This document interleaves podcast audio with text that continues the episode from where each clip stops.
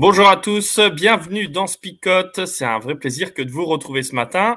C'est un plaisir aussi que de retrouver des nouvelles têtes. Oui, parce que vous, euh, ça fait un moment que vous voyez Karine, mais moi, je ne l'ai jamais vue. À chaque fois qu'elle est venue, eh ben, moi, j'étais pas là. Donc, euh, à croire qu'elle m'évitait. Ça, on essaiera de, régler nos comptes euh, en dehors du live avec Karine, bien entendu. Mais non, mais en, même temps, je veux dire, en même temps, je veux dire, c'est toi qui as le programme à l'avance. C'est vrai, c'est vrai. à te voir le premier jour, mais c'est pas grave. Euh, bon, alors. Oh, Karine, comme tu te fais agresser ce matin, Karine, de première. Ça va, c'est un peu difficile. non salut Flo. en tout cas, je constate qu'elle a du répondant, hein, quand même. Hein. donc euh, là, euh, elle se laisse pas faire, c'est bien ça. Hein. bon, alors les amis, ce matin, nous David, voyons... on va les laisser toutes les, tous les deux. Hein. Nous, on peut s'en aller. je crois, ouais. Allez, sur ce, bonne, bonne, journée. Hein. On va faire un duel, un duel de paroles. Yeah. bon, alors ce matin quand même, hein, on a dit la, c'est la porte étroite. Alors j'avais une petite anecdote pour vous quand même. Euh, mes grands-parents vivaient dans un, dans un château. Voilà. Bon, ils étaient plus les gardiens que les propriétaires, hein, mais, euh, mais ils vivaient dans un château et euh, la cuisine était dans une tour. Donc c'était génial. Sauf que l'entrée, elle était vraiment basse. Et mes oncles sont vraiment grands. Euh, et donc, à chaque fois qu'il fallait euh, passer la porte, c'était le coup près. C'est-à-dire que si tu étais un peu distrait le matin, pas très réveillé, alors là, tu es sûr que tu te prenais le linteau.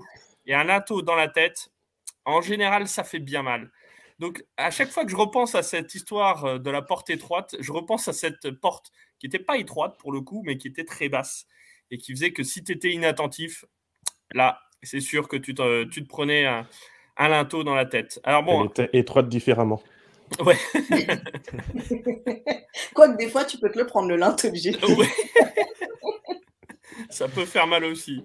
Allez, bah écoutez, je vous propose qu'on regarde le texte tout de suite.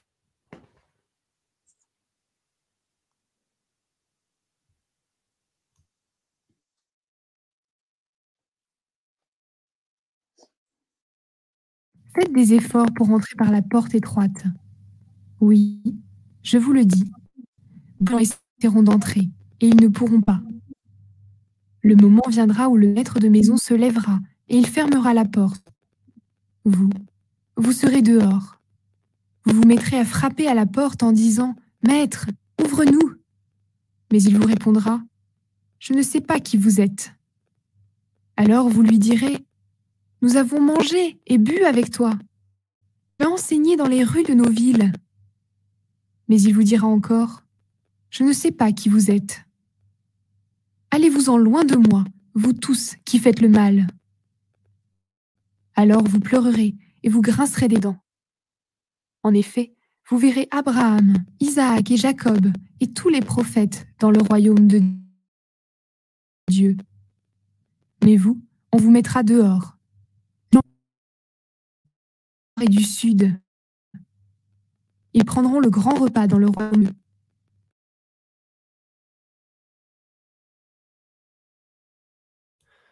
Finalement, Flo, on préfère quand c'est toi qui parles. Hein. c'est plus audible. Ah, il faut activer ton micro. Oh là là, ça y est, on fait une erreur et ça y est, on se le fait remarquer. Hein. ah oui, mais t'as pas été gentil ce matin, c'est le retour de bâton. je vois ça, je vois ça. Bon, alors, vous, en fait, vous êtes en train de me dire que vous me fermez la porte, c'est ça?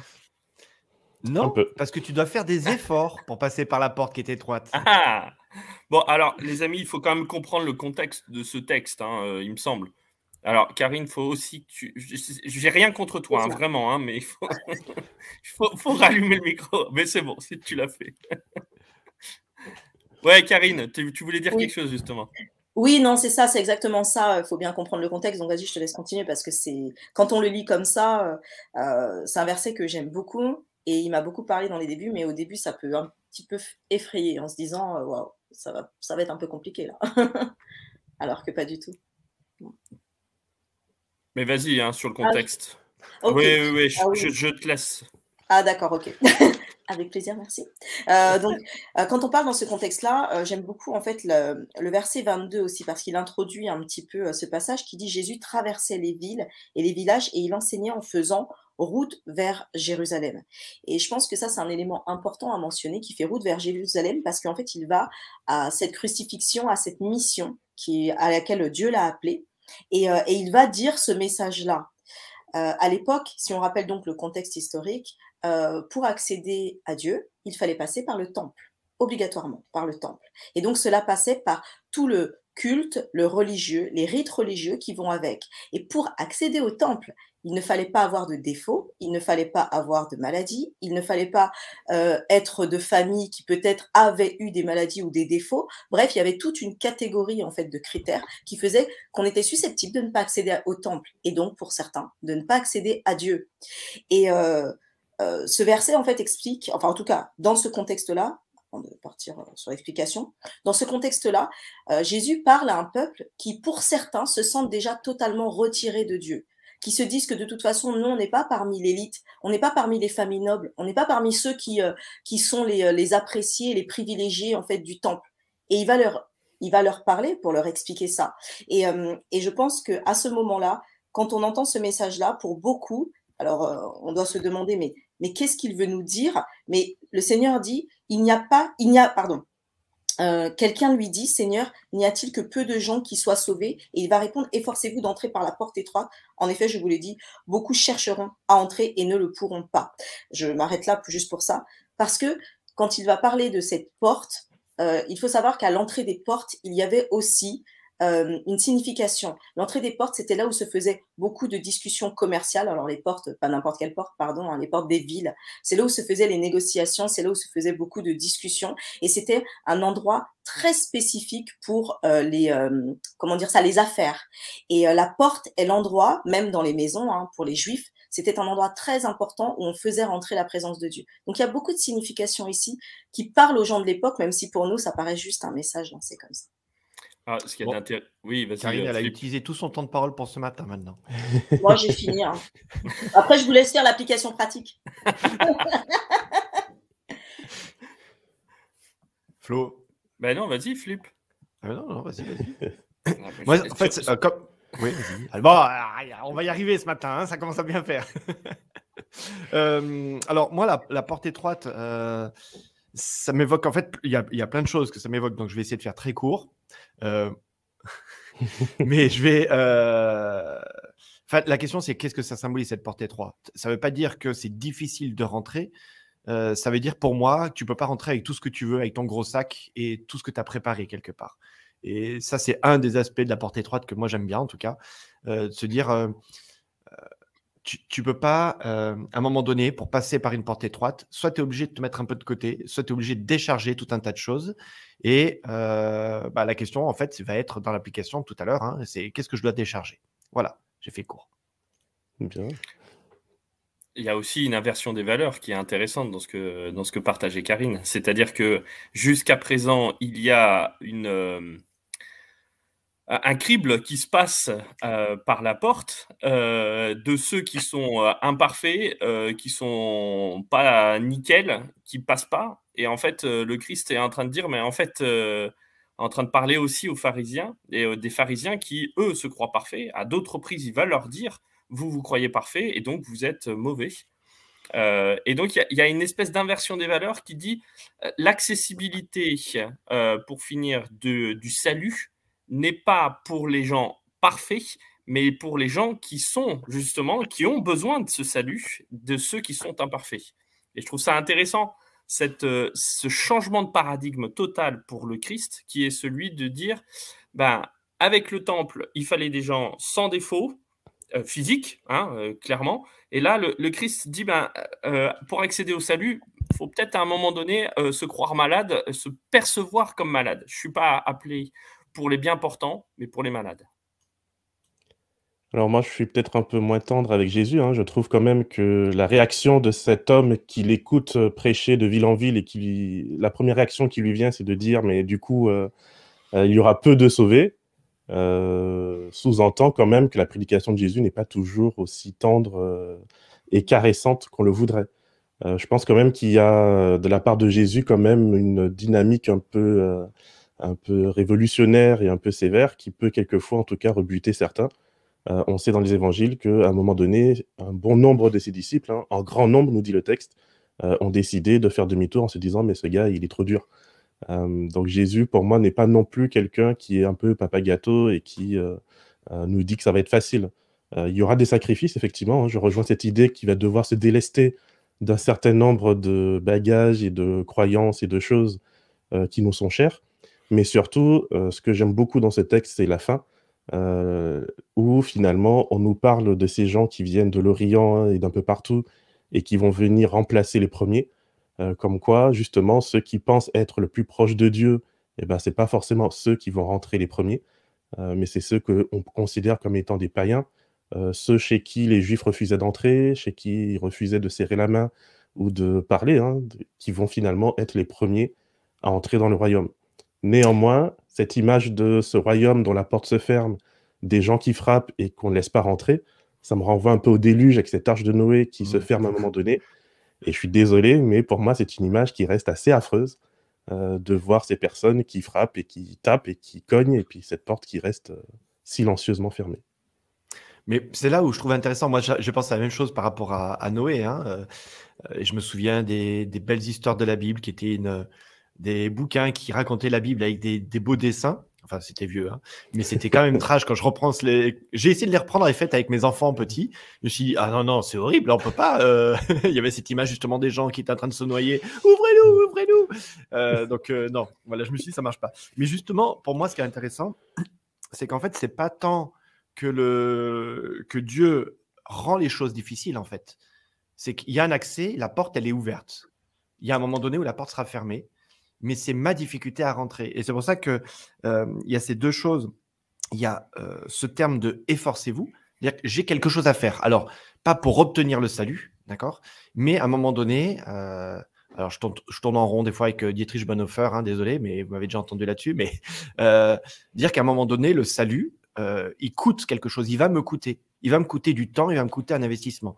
Et, et ce qui est d'autant plus choquant, et je reviens complètement sur ce que tu dis, euh, David, euh, par rapport à ces gens qui viennent de tous les côtés, du nord, du sud, de l'est, de l'ouest, Jésus parle à des juifs, de dire que tout d'un coup, des gens du monde entier vont pouvoir accéder à cette porte-là, c'est un vrai scandale. C'est Pour eux, c'est un vrai choc. C'est de dire, mais attends, euh, ça nous est réservé, quoi. C'est pour nous, entre guillemets, que tu es venu, et il n'y a que nous qui avons le droit.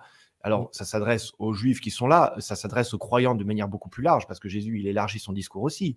C'est de se dire, euh, même toi qui penses être dans le, du bon côté, mais en fait, t'en fais pas partie, quoi. Et c'est tout ce dialogue en, oui, mais on était avec toi, on a mangé avec toi, on a tout fait comme tu as demandé, mais en fait, je vous connais pas. C'est hyper violent.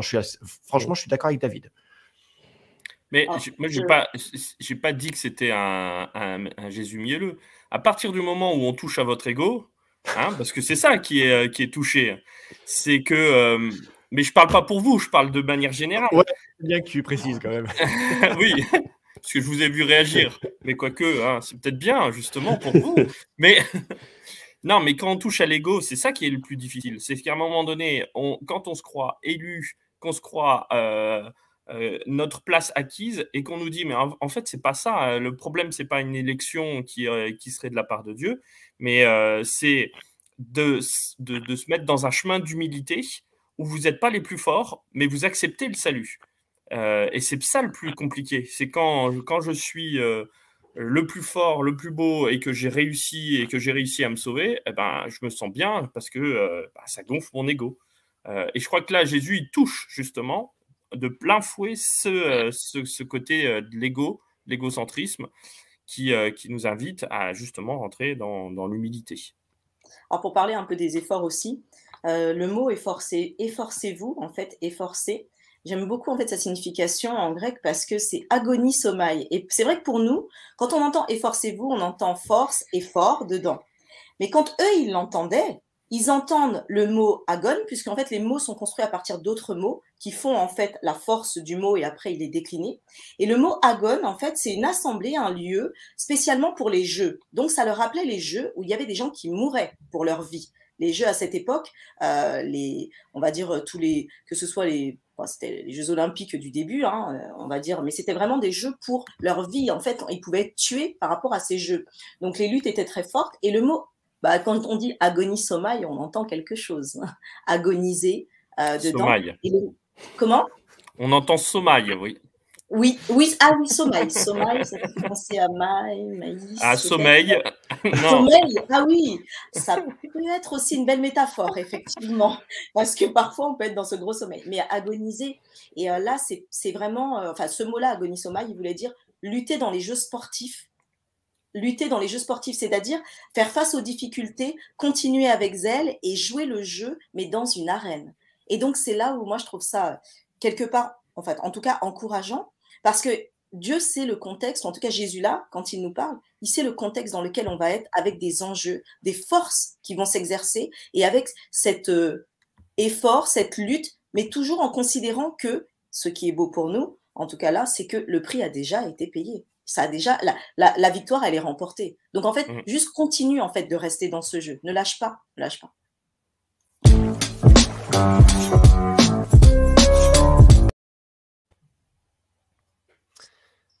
Alors pour moi, en résumé, ce que je retiens de ce texte, c'est que l'idée, c'est que c'est pas Dieu qui rend inaccessible euh, l'accès, en fait.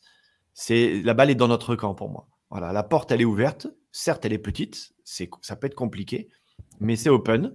Et en fait, pour moi, Jésus, là-dedans, il est en train de renvoyer la balle dans le camp de, des gens qui sont là en disant, OK, mais les amis, euh, pour obtenir le salut, contrairement à avant où il fallait faire tout un tas de rituels, de sacrifices, euh, dans votre vision un peu païenne des choses, hein, pour apaiser la colère de Dieu, euh, ça, ça ne tient plus. Moi, ce qui compte, c'est vous. Est-ce que vous êtes prêt à, à faire ces efforts pour venir à mon contact par cette porte étroite?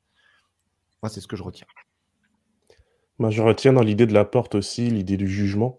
Euh, si on se réfère à l'histoire, par exemple, d'Absalom, c'est euh, aux portes des villes que les jugements se faisaient.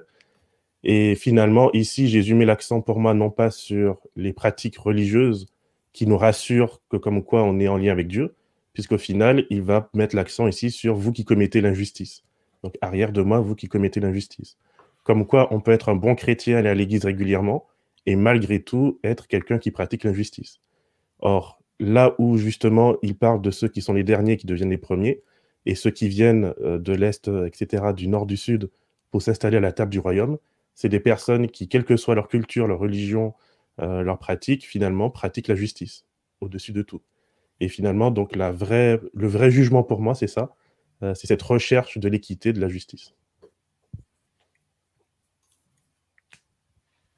Moi, j'y vois un petit peu cette, cette, lutte euh, dont tu parlais, Karine, euh, cette lutte contre. Euh, enfin, je reviens à ça, mais passer la porte, c'est se décharger. Ben, c'est aussi se décharger de quelque chose de très encombrant qui est notre propre personne.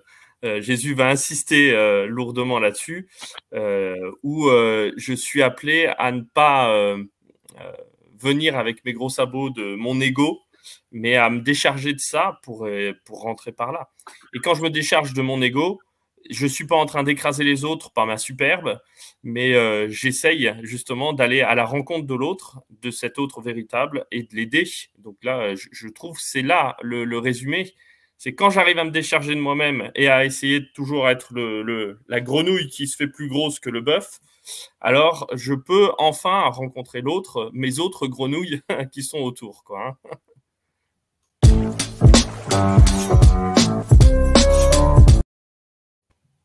Conclusion. Ah.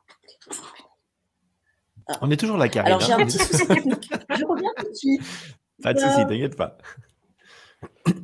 Euh, ouais, moi, dans le concret, je trouve que c'est très intéressant par rapport à, à notre vécu de chrétien, hein, tout simplement, euh, ce texte, parce qu'il nous appelle à réfléchir justement sur ce qui peut-être euh, nous fait obstacle, ce qui nous encombre dans nos propres vies. Et régulièrement, Jésus fait, fait, cet appel à, cette introspection quelque part. il nous invite vraiment à, réfléchir justement sur nos blocages personnels. Et je trouve ce texte, voilà, il est, il est une bonne évocation de cela. C'est quoi mes blocages personnels? C'est quoi qui m'empêche d'avancer ou qui m'empêcherait de passer par cette porte-là? Est-ce que ça peut être la peur de rester bloqué dans la porte, euh, la peur de ce qu'il y a derrière? Euh, Est-ce qu'il y a la question de, de, honte quelque part qui fait qu'à un moment donné, euh, ça c'est dans notre sac, ça prend tellement de place cette honte que ben, je n'ose pas, je ne suis pas digne. voilà, je trouve que ça, ça, élargit énormément. Il peut y avoir énormément de choses dans, ce sac. symboliquement, je me dis, allez, je me représente ce gros sac que je porte sur le dos. Il y a énormément de choses qui peuvent faire que je ne peux pas, je ne veux pas, je n'ose pas passer cette porte. Euh, je pense dans ce, dans ce passage, en tout cas euh, pour moi, ça a été un, de mes passages pour mon baptême, euh, parce que je me rendais compte qu'entre la vie que j'avais menée, où je suivais moi-même ma propre direction, et celle que Dieu me proposait, il y avait vraiment en fait des choses que, comme tu disais, je devais abandonner. Et dans beaucoup de choix, il y avait toujours ce choix A ou ce choix B. Euh, tu suis ce que Dieu dit, ou alors tu suis ce que toi tu veux faire. Et je pense que cette porte étroite, c'est là où euh, on m'avait dit, oui, tu sais, euh, bon, certains disaient au baptême, tu verras, là, ça peut être de, plus en plus difficile. Non, c'est pas plus difficile en fait. C'est pas tant que c'est plus difficile, c'est que par contre, tu prends beaucoup plus conscience des choix que tu veux faire et que tu ne veux plus faire. Et là, tu vois que oui, effectivement, ton sac est bien chargé et qu'il faut abandonner certaines choses. Et donc cet effort, il faut le continuer c'est là où ne jamais abandonner, ne pas se dire que bon bah là ouais mais j'ai trop de péché. À un moment je me suis dit ça mais je vais pas y arriver, c'est pas possible. Je pense, je pêche, je respire, je pêche, donc je vais pas y arriver. Mais en fin de compte c'est pas ça. C'est au fur et à mesure qu'on se nourrit, au fur et à mesure en fait, c'est Dieu qui nous aide à pouvoir vider notre sac. D'ailleurs c'est marrant l'expression que tu viens d'utiliser. Vider notre sac, on l'utilise assez régulièrement euh, pour dire justement qu'il y a quelque chose qui nous pèse et qui euh, quand vous avez un sac à dos en randonnée, hein, quand vous avez un sac à dos qui est trop trop euh, lourd et que vous avez pris trop de choses, et à un moment donné, vous allez beaucoup moins loin. C'est compliqué, c'est difficile, c'est fatigant. Euh, et, je trouve intéressant euh, de, constater qu'en fait, Dieu est celui qui nous invite à nous décharger plutôt qu'à nous charger davantage. et ça, la religion chrétienne, elle est sur ce mode du déchargement, de vider son sac euh, plutôt que celui de dire euh, il faut en faire toujours plus, toujours plus, toujours plus. Ce qui fait que euh, on est quand même, on a quand même une remise en question. Enfin, moi, ça me remet en question régulièrement pour me dire comment est-ce que on discute, comment est-ce qu'on on parle souvent dans nos, dans, dans, nos dialogues où on est tout le temps dans cette volonté de faire plus, alors que le, Christ nous dit déchargez-vous, déchargez-vous. voilà, ça m'interpelle sur, sur nos manières de dire les choses.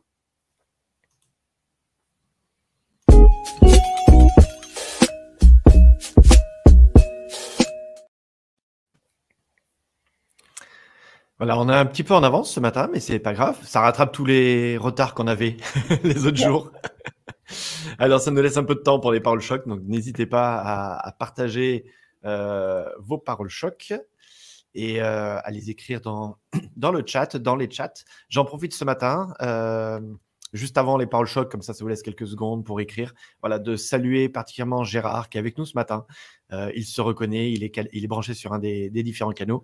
On pense très fort à lui parce que voilà, il a traversé des moments très difficiles. On a beaucoup prié pour lui. Euh, alors sans divulguer euh, à tout le monde, mais voilà, Gérard a été touché très fortement par, la Covid et pendant très longtemps, voilà, on avait très très peur. Voilà, tout simplement. Donc, euh, on est très, très content, Gérard, que tu sois avec nous ce matin. Une parole choc euh, que vous avez à partager ce matin, les amis? David, Karine? Ça réfléchit encore. Ah, ça réfléchit encore.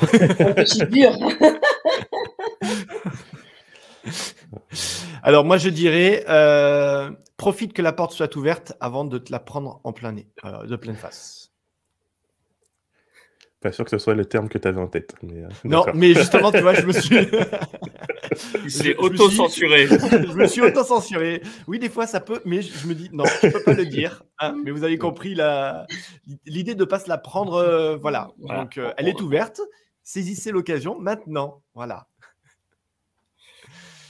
Alors, on a une première proposition de David. Ah, il ne gagnera pas aujourd'hui, hein, parce que le Golden Buzzer de cette semaine est déjà passé. Voilà. Hein, Désolé, David, mais traverser la porte, c'est aussi se décharger de ses fardeaux.